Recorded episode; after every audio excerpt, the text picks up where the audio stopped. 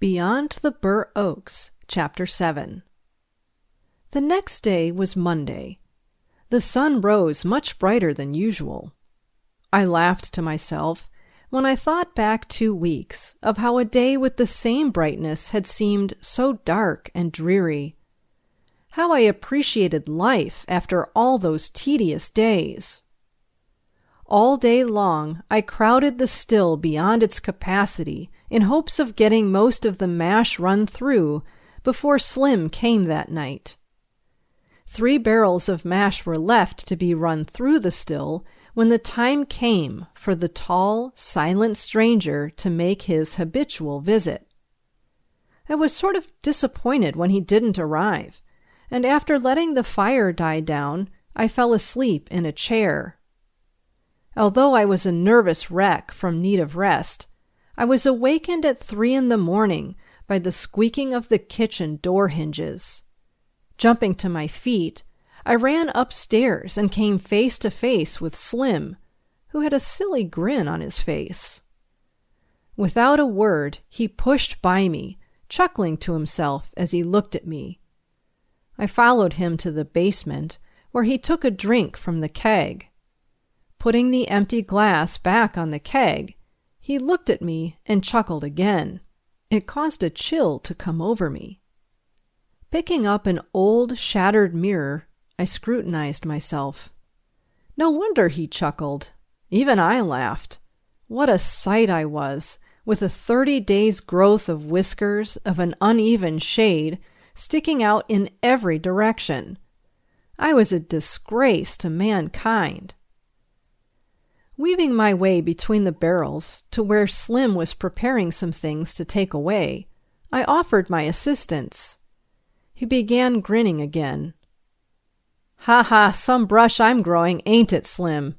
I remarked jovially. What you mean? he asked, astonished. Why, why, my whiskers, I stammered. Huh, I never noticed 'em. What in are you laughing at then? I blurted out angrily. Like a flash, his grin disappeared, and with a jerk he straightened up, holding a pipe wrench aloft, ready to strike me. I withered under his cold, piercing stare, but as I backed away beyond his reach, my fingers came in contact with an iron bar, which I clasped tightly, defying him to strike. His eyes slowly followed my hand to the bar where they came to a halt for a second. Looking up at my face again, he sneered, but with a careless shrug of his shoulders, he lowered the wrench and went about his work. It was not cowardice, but amusement that made him do it, for he kept up his tormenting jeers until I felt like a guilty weakling. Having picked up the scattered material about the place, he began carrying the jugs of moonshine out to the sleigh. Each time he was about to mount the steps, that same old sneer would appear on his face as he glanced in my direction. How this discouraged and disheartened me! I searched my mind for a reason for his scoffing, but it was of no avail. The more I thought of it, the more puzzled I became. A guilty feeling came over me, which made all the brightness of only a few hours before fade away. At last I heard Slim speak to the horses, then heard the crunching of the snow as they started the heavy load. Although he had gone, his mocking grins had lingered to haunt me. I knew there was something behind his scoffing, and many illusions began to present themselves to me. I imagined Roy leaving the country as I sat there patiently waiting for his return. But then I would reason with myself. He owned this place. Then again, he was going into partnership with Slim. No, I soliloquized aloud. He wouldn't go away. There also was Dora. Maybe he had told her lies, which would make her hate me. This I put aside, because it would take more than Roy Tanner to convince her that I was doing wrong. Tears came to my eyes when I thought of those I loved. Perhaps they were in need of food, with old Jake Fearing ready to snatch their little home away from them. One thing after another presented itself, but I could come to no conclusion why that tormenting brute had found such amusement in aggravating me with his taunts. Wishing to occupy my mind with something more cheerful, I sauntered out in the center of the floor, where I took in the whole surroundings with one sweeping glance, in search of something to do. The first things I caught sight of were two full jugs of raw moonshine that the tall stranger had neglected to take with him. Picking them up, I put them to one side. Then I took a big iron poker and stirred the fire under the still. But it was impossible for me to become interested in my work. That evening of the silent stranger drove all else from my mind except worry, which set me to fretting and pacing back and forth. Before I was conscious of it, my pace had increased until it was like that of a raving, caged lion. Now and then I stopped, but only long enough to snatch a hurried drink of the strong liquor in the keg. Each drink of the strangling fluid, instead of relieving my mind of its burden as before, made me even more suspicious of Roy. The more I reasoned, the more evident it seemed that I had been duped into all those long, tedious days of evil by this heartless cur who knew I would sacrifice anything for those I loved. Every muscle in my body began to quiver, and I burst out crying like a child. The whole thing seemed so hopeless and sad.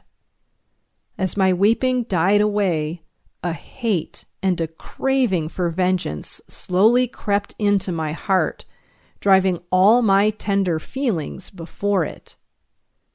Half crazed by the liquor, I snatched up the iron bar and carelessly flung it over my shoulder. With wavering and almost uncontrollable legs, bleary eyes that misjudged every step, and a crazed mind with only one intent to get hold of Roy, I dashed toward the basement steps. Mounting the stairs, I uttered a terrible oath and was hurled back through the air. A low, muffled sound came to my ears as I hit the hard basement floor. The surroundings whirled for an instant, then they went blank. It seemed as though I had been dreaming for years when I awoke and felt a straw mattress beneath me and the warmth of woolen blankets tucked about my shoulders. I shook my head and felt around again to make sure I wasn't still dreaming. Thinking I was back with my loved ones again, I gave a cry of joy. I threw the blankets back and made an attempt to leap from the bed, but the sharp pains that went shooting through my spine changed the tone of my voice from joy to misery. As I lay there moaning, I heard footsteps coming to my aid through the dense darkness. Then the jingle of keys and the squeaking hinges of a heavy door. A light switch clicked, and the place was aglow with a brightness that blinded me for a second. Rubbing my eyes and blinking rapidly, I slowly turned my head in the direction where someone had entered. My eyes came to a halt and my jaw dropped lifelessly as I lay there staring in awe at Dick Keller, the sheriff. Beyond him, I could see the black iron bars of a cell. My gaze wandered aimlessly around the cell, then back to Dick Keller, who was looking down at me sympathetically. I'm sorry to see you here, Ken, he said softly.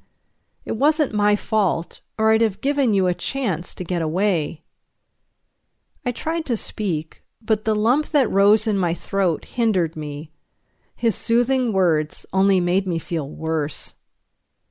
Yes, Ken, he went on, if it weren't for your having been so darn drunk, you may have had a chance. But there you was, all sprawled out on the floor, with breath that smelt like a still itself.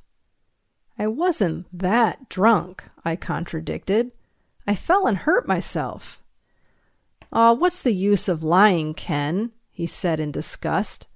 I ought to know, for I picked you up myself. But I wasn't, I denied angrily. I I'm hurt. Right now I can't even move from this bed. We'll darn soon find out how bad you're hurt, promised the sheriff, leaving the cell hurriedly. I could hear him talking over a telephone to a doctor. He slammed up the receiver and reappeared, displaying a satisfied smile. Well, the doctor will be here pretty soon, he half threatened, pulling a chair up to the bed. All the better, I asserted with a sigh. For a while, we both were silent, glancing now and then at each other as if waiting for the other to break the monotony. Then, at last, he asked softly, his eyes searching my face to see what effect the question had upon me.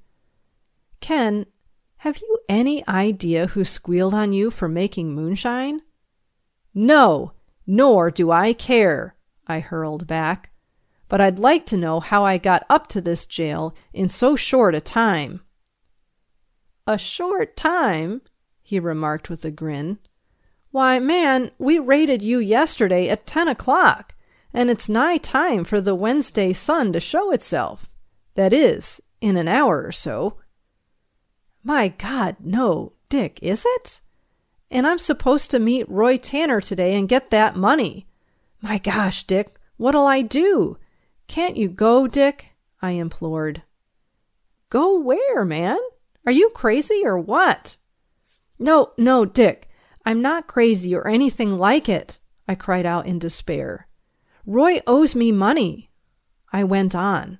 The money for making that moonshine and he's going to be at the cabin today. Can't you see, Dick? And I want you to get the money and give it to old Dave Lane. Will you? Dave Lane? he groaned with a slow shake of his head. What's the matter? I wailed. Has something happened to Dave? Yes, he nodded. He's been dead for two weeks. No, no, Dick. You don't mean that Dave Dave Lane is dead? Yes, my boy, he is, and I can't see how you've kept from hearing it before. But I do, I sobbed. If if I ever get my hands on Roy, I'll kill him. He kept it from me for his own sake. From what I understand of things, Ken, I wouldn't blame you. But I'd advise you to tell me all, and then I'll handle this Roy Tanner. Although I tried to squeal, it was impossible when I thought of old Dave having died, thinking me a coward who had deserted him in his hour of need. The grief gnawed deep into my heart, and the inward tears of sorrow mounted into my throat as if an artery had been severed and I was gurgling blood.